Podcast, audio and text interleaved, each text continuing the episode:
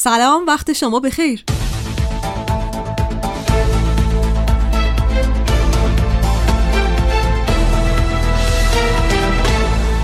تیتر روزنامه‌های اقتصادی امروز همچنان امیدوارانه منتظر نتیجه مذاکرات برجامه.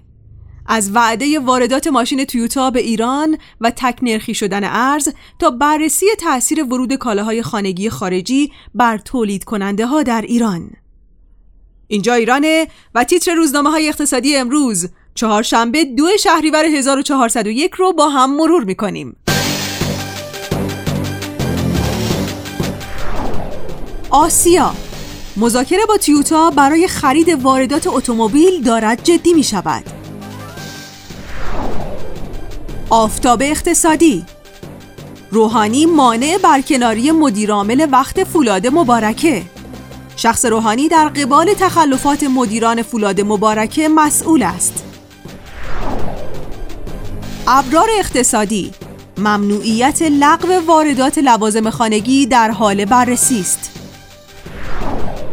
اخبار صنعت: تلاش صنعت نفت برای رفع دغدغه تنش آبی. اسکناس: لاوروف درباره احیای برجام توپ در زمین آمریکاست.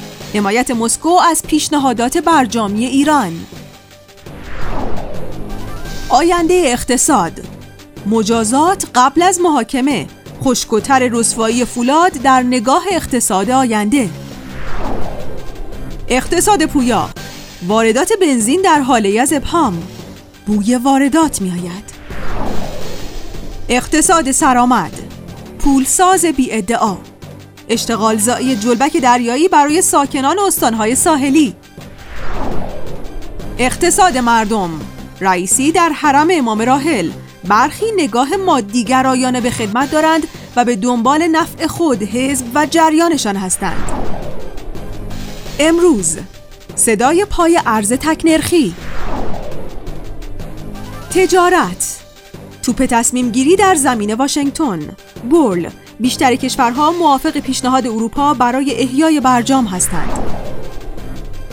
ثروت: پایان احتمالی یک فرصت طلایی برای تولید کنندگان.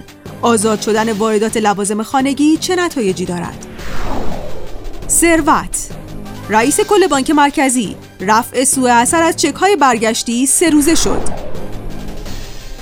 جهان صنعت: زورآزمایی اروپا و رژیم صهیونیستی.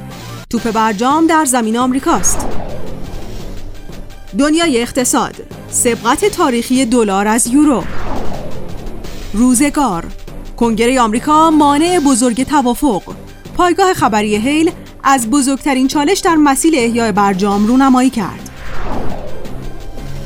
شروع: نبرد نابرابر وارداتی ها با انحصار.